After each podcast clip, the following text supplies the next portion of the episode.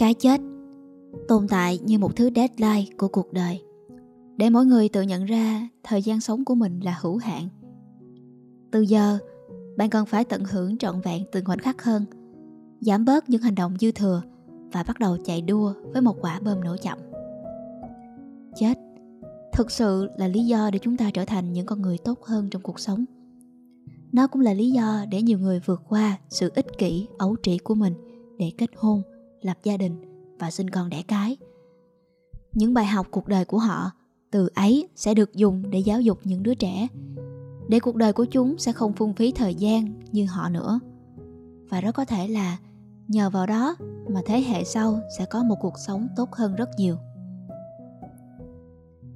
Chào mừng bạn đến với Mây Cộng Podcast, nơi những con chữ không bị giới hạn, những nội dung chất lượng được truyền tải một cách đầy đủ và những thông tin được chọn lọc một cách tốt nhất podcast của chúng ta ngày hôm nay nói về một vấn đề khá kiên kỵ và nhạy cảm nhưng không thể nào tránh khỏi của loài người, đó là cái chết. Và hôm nay, Ala mời bạn cùng lắng nghe những điều bạn chưa từng nghe về cái chết, một bài viết rất cảm xúc từ Manup.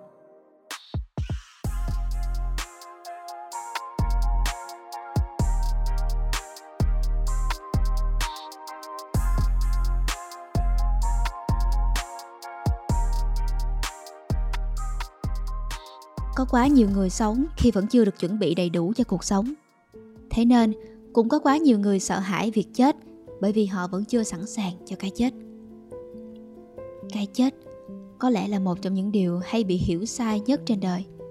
Chính vì mọi người không muốn nghĩ về nó, nên họ chưa bao giờ dành thời gian để hiểu đủ về nó.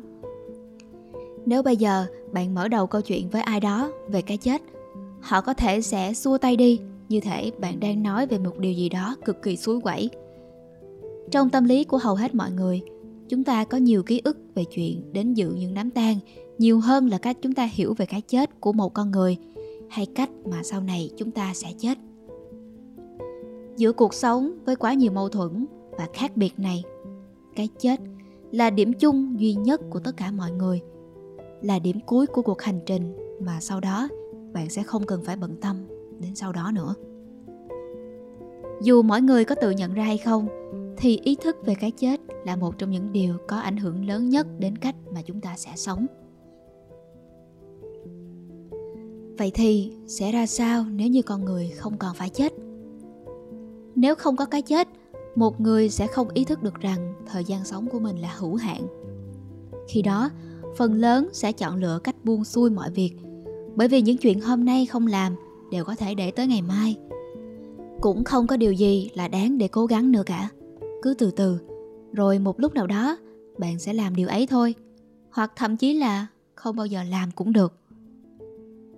Khi không còn phải chạy đua với deadline nào, đám đông sẽ tự đẩy mình vào trạng thái lười biếng và dần dần thoái hóa. Một số ít nhận ra thực trạng này sẽ ngày càng cố gắng hơn để tích lũy tài sản, củng cố quyền lực, rồi thậm chí là phát triển tới mức đủ lớn để trở thành một tập đoàn có khả năng áp đặt, chi phối và nô dịch những con người đã mất ý chí kia. Những kẻ bảo chúa bất khả chiến bại sẽ không bao giờ tự chết đi. Cái bóng của những người đi trước sẽ bóp nghẹt cơ hội của thế hệ sau. Những người còn sống dần dần đã chán nản với việc phải sống ngày càng phải tìm đến những thú vui cực đoan và bệnh hoạn hơn nữa để khỏa lấp đi cảm giác vô định trong tâm trí. Viễn cảnh ấy đã được các nhà văn lột tả rất chi tiết trong những tiểu thuyết viễn tưởng. Một thứ tương lai như vậy, thậm chí còn tệ hơn tất cả những gì chúng ta từng lo sợ về cái chết. Đôi khi, cách rõ ràng nhất để một người tự ý thức được một điều rất quan trọng với họ, mà họ vẫn luôn dững dưng trước nó, chính là lấy đi điều ấy khỏi cuộc sống của họ. Cái chết thật sự cũng quan trọng với chúng ta không khác gì oxy trong không khí vậy.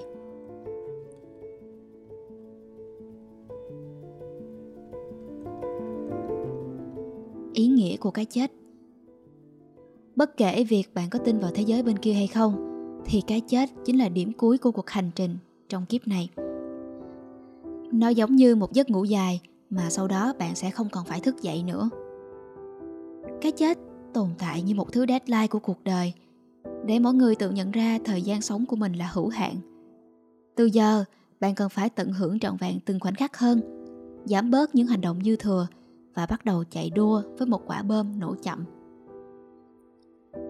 Chết, thực sự là lý do để chúng ta trở thành những con người tốt hơn trong cuộc sống. Nó cũng là lý do để nhiều người vượt qua sự ích kỷ ấu trĩ của mình để kết hôn, lập gia đình và sinh con đẻ cái. Những bài học cuộc đời của họ từ ấy sẽ được dùng để giáo dục những đứa trẻ, để cuộc đời của chúng sẽ không phung phí thời gian như họ đã từng và rất có thể là nhờ vậy mà thế hệ sau sẽ có một cuộc sống tốt hơn.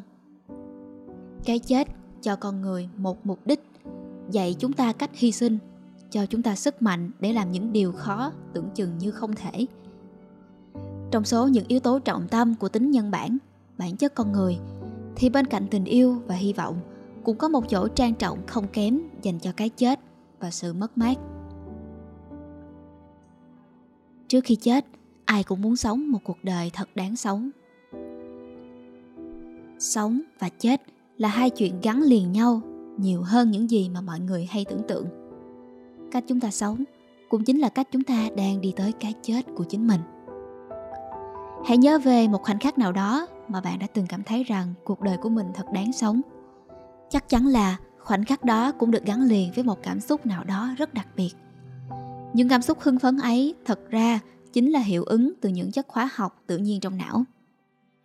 Chúng là dopamine serotonin oxytocin và endorphin. Mỗi loại chất ấy đều được gắn liền với những hành động mà sẽ chỉ xảy ra trong những hoàn cảnh có ý nghĩa. Khi bạn cố gắng ép bản thân thực hiện một cuộc marathon 10 km, trong đầu bạn không nghĩ rằng mình có đủ sức để làm điều đó. Nhưng cảm giác khi đối mặt với thử thách và ý chí đương đầu sẽ kích hoạt sự giải phóng của dopamine, khiến chúng ta mạnh mẽ và hùng hổ hơn. Nhờ việc dám thực hiện đường chạy đó, sau này bạn sẽ dám thử thách những đường chạy còn khó hơn.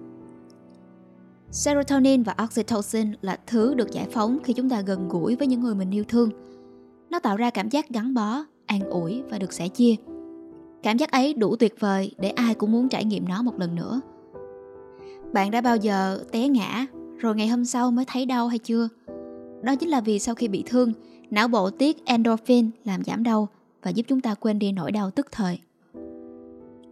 Từ một góc nhìn khác, chuyện ấy giống như thể từ ngay trong bộ gen của mỗi người, chúng ta đã được lập trình sẵn để nhận biết được những tín hiệu gắn liền với các hành động có ý nghĩa.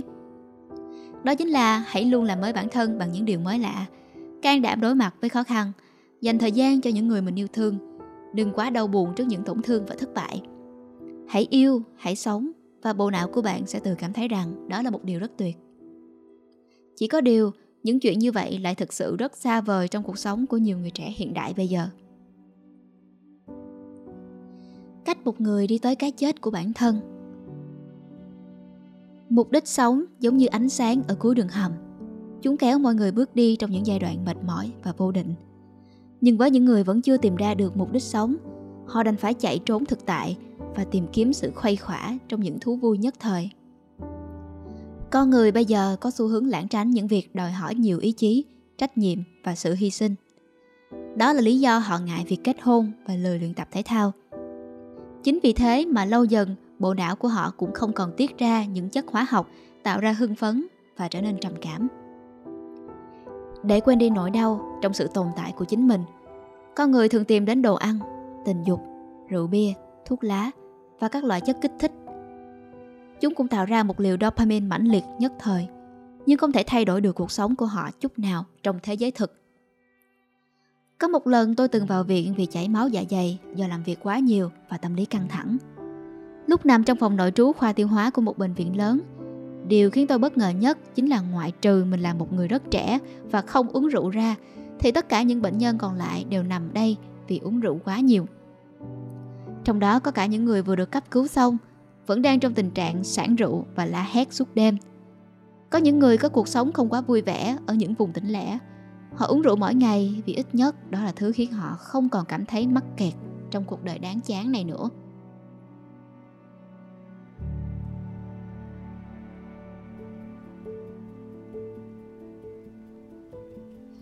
không phải ai trong số họ cũng là những con người có tính cách xấu xa. Trong hai người có giường bệnh cạnh tôi, thì một người là lính trở về từ chiến trường ca, còn người còn lại là bộ đội xe tăng ở chiến trường miền Trung 30 năm trước. Nhưng sau quá khứ, về một thời bom đạn huy hoàng ấy, những điều họ phải đối mặt ở cuộc sống những năm về già cũng chính là cảm giác mắc kẹt và chán nản trong cuốn sách tổng hợp những truyện ngắn mang tên Những người đàn ông không có đàn bà của nhà văn Haruki Murakami, ông từng miêu tả về một đám tang của một người công nhân bến tàu. Ông ta qua đời vì bệnh ung thư phổi do hút thuốc quá nhiều. Những người đến dự đám tang đó cũng chính là những người đồng nghiệp của ông. Họ đã làm cho cả căn phòng mù mịt vì khói thuốc. Đó không phải là một cách tưởng niệm trớ trêu dành cho một người vừa chết vì ung thư phổi hay sao? Gần như ai trên đời cũng nghiện một thứ gì đó dù họ có nhận ra hay không. Có người nghiện đường, người khác nghiện tình dục, nghiện rượu, nghiện ma túy, nghiện một cảm giác kích thích ở thần kinh để khiến họ cảm thấy như cuộc sống của mình thật sự rất thú vị. Trong con mắt của người ngoài, những việc ấy có vẻ thật sai trái. Nhưng ở trong suy nghĩ của những người đang mắc kẹt, đó lại là thứ duy nhất cho họ cảm giác rằng sự tồn tại của mình có chút ý nghĩa nào đó. Cái chết không phải là một thứ đẹp như người ta vẫn tưởng ai rồi cũng phải trải qua vòng tuần hoàn của chuyện sinh lão bệnh tử nhưng với những người có thói quen sống có hại bệnh lại là một chặng đường rất kinh hoàng để đi tới cái chết. Trong những năm gần đây, y học đã xếp ung thư vào trong nhóm bệnh xuất phát từ thói quen sinh hoạt. Những thứ đồ ăn, nước uống, thuốc lá được sản xuất trong nhà máy đều có kèm chất bảo quản và nhiều loại hóa chất lạ, thậm chí còn được nhà sản xuất công khai. Chúng là tác nhân chính tạo ra những dị biến về gen trong cơ thể, rồi tạo thành ung thư. Nỗi đau về cả tinh thần và thể xác của người bệnh ung thư giai đoạn cuối là một trong những điều đau đớn nhất trên đời. Đến một giai đoạn, dù có chích bao nhiêu morphine thì cơn đau vẫn sẽ quay lại. Có nhiều người phải nằm trong tư thế quỳ gối và vươn tay về phía trước như trẻ nhỏ để cảm thấy nhẹ nhàng hơn. Những y bác sĩ có lẽ là những người gần với cái chết nhất. Chuyện đó xuất hiện hàng ngày trong cuộc sống của họ trong phòng cấp cứu là rất nhiều con người với chân tay biến dạng, những vết cắt quá sâu, những mảnh xương vỡ, máu me bè bét, các vết nhiễm trùng và dịch mũ. Em trai tôi sau khi tốt nghiệp trường y và làm việc trong phòng cấp cứu ở bệnh viện, trong một lần nói chuyện đã nói với tôi rằng nó thực sự sợ cái chết vì đó là một trong những thứ xấu xí và kinh hoàng nhất trên đời. Những bệnh nhân nhiễm HIV và bị suy giảm hệ thống miễn dịch sẽ gây mòn dần cho đến lúc chết đi. Đến một lúc, họ sẽ không thể ngậm miệng và tự nuốt được nước bọt của bản thân. Nếu may mắn không bị vết thương hở nào ngoài da, họ sẽ không phải đối mặt với việc nhiễm trùng. Trong ánh mắt vô hồn của những người bệnh giai đoạn cuối ấy, không ai biết được rằng bao nhiêu phần ý thức của họ vẫn còn sót lại. Không phải ai cũng được già đi rồi chết trong lúc ngủ, trên chiếc giường êm ái của bản thân ở nhà – được vây quanh bởi con cháu và những người thân yêu. Chỉ có những người với lối sống lành mạnh, chăm chỉ luyện tập thể thao thường xuyên mới có được thứ trải nghiệm xa xỉ như vậy. Nó xa xỉ bởi vì họ đã phải dành cả cuộc đời tránh xa những cám dỗ và can đảm đối mặt với khó khăn để đánh đổi. Nhân quả thật ra vốn không phải là một phạm trù tâm linh hay huyền hoặc nào cả. Nó là một thứ rất thực tế và logic. Cách một người đã sống sau này cũng chính là cách mà họ sẽ chết điều mà chúng ta nên làm trong thời điểm cận kề cái chết của một người thân là gì? Chính vì cái chết là một chuyện đau đớn xấu xí và hành hạ nên tất cả những điều mà chúng ta có thể làm dành cho những người chuẩn bị rời đi đơn giản chỉ là hãy ở bên họ giúp họ xoa dịu nỗi đau và cảm giác lẻ loi khi chịu đựng ấy. Bố của một người bạn tôi bị ung thư giai đoạn cuối. Trong những thời khắc cuối cùng, bạn tôi chỉ ngồi ôm bố, xoa dịu ông rằng mọi chuyện lớn nhỏ trong nhà đều đã được lo toan ổn thỏa.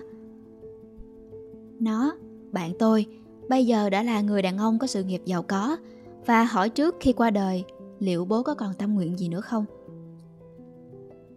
Ngày hôm ấy, tất cả người nhà đều được dặn rằng không được khóc. Tiếng khóc ai oán sẽ làm người đang hấp hối ra đi trong đau đớn và không được thanh thản. Sau cùng, ở đám tang, thay vì tổ chức khoa trương, cũng chỉ có những người trong gia đình họ Mạc và một số bạn bè thân thiết của người quá cố được mời tới. Đó thực sự là một trong những đám tang văn minh nhất mà tôi từng được biết đến. Điều ấy có thể trái với cảm xúc bản năng của nhiều người. Nhưng có lẽ chính vì thứ cảm xúc bản năng ấy mà chúng ta đặt bản thân làm trung tâm của lễ tang đó, chứ không phải là người quá cố. Người Mexico thực sự là một dân tộc đã đạt tới mức độ hiểu và văn minh khác thường về cái chết. Họ không chỉ có những lễ hội về cái chết, mà cách tổ chức tang lễ của họ cũng rất đặc biệt. Khi có một người quá cố ra đi, thay vì tổ chức một đám tang với nhiều nước mắt, gia đình sẽ tổ chức một bữa tiệc nhỏ gọi là ofrenda để dành cho những người đang còn sống. Trong buổi tiệc đó, mọi người sẽ tụ họp lại, cùng uống bia hoặc tequila. Sau đó, những người còn sống, bạn bè thân hữu sẽ lên đứng trước bàn thờ, kể một câu chuyện đặc biệt về người quá cố, kể rằng họ đã nhớ về con người ấy bằng những kỷ niệm khó quên như thế nào. Thay vì đau buồn trước cái chết của người quá cố, họ tưởng niệm bằng cách ghi nhớ về những điều tuyệt vời mà con người ấy đã từng sống. Hãy tận hưởng cuộc sống khi bạn còn có thể. Trong một bệnh viện dành cho những bệnh nhân ung thư giai đoạn cuối, có một nữ bệnh nhân tên là Mary. Bà vào viện vì căn bệnh ung thư phổi và thời gian sống của bà ấy không còn bao lâu nữa. Có một ngày người ta nhìn thấy Mary đứng ngoài vườn và hút thuốc một cách đầy thảnh thơi. Có nhiều y tá đã phát hoảng khi nhìn thấy điều đó, nhưng một vị bác sĩ già đã ngăn họ lại. Ông hiểu rằng Mary đang muốn tận hưởng một điếu thuốc trong những ngày mà mình còn có thể. Sự sống trong những ngày cuối cùng của một con người có thể sẽ là một trải nghiệm rất đặc biệt mà những người bình thường không thể hiểu được. Có lẽ Steve Jobs sẽ chẳng bao giờ trở thành một CEO vĩ đại đến thế của Apple nếu như không thức dậy hàng ngày và tự hỏi bản thân rằng nếu hôm nay là ngày cuối cùng trong cuộc đời, mình sẽ làm điều gì? Đức Phật cũng đã từng nói, sai lầm của chúng ta trong đời chính là việc nghĩ rằng mình vẫn còn nhiều thời gian. Có một cuốn sách mang tên Tạng thư sống chết, được một vị Rinpoche của Mật Tông viết lại từ hai cuốn sách về sự sống và cái chết của người Tây Tạng. Đây là một cuốn sách không hề huyền bí, cũng không hề có chút màu sắc mê tín tâm linh nào cả. Cuốn sách này thuần túy nói về ý nghĩa của cái chết, về cách mà mỗi con người sẽ chết đi, về cả những góc nhìn xung quanh cái chết được thể hiện trong nhiều văn hóa của những dân tộc khác nhau trên trái đất. Những thứ mà chúng ta sợ hãi nhất có lẽ mới chính là những điều mà chúng ta nên tìm hiểu nhất.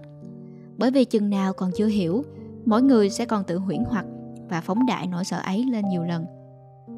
Chỉ khi đã hiểu rồi, bản thân mới có thể chủ động tìm cách phòng tránh những nhân quả đau lòng hoặc tự chọn cho mình một tâm thế bình thản khi đối mặt với những gì bất khả kháng. Nếu có dịp, bạn hãy tìm đọc nó.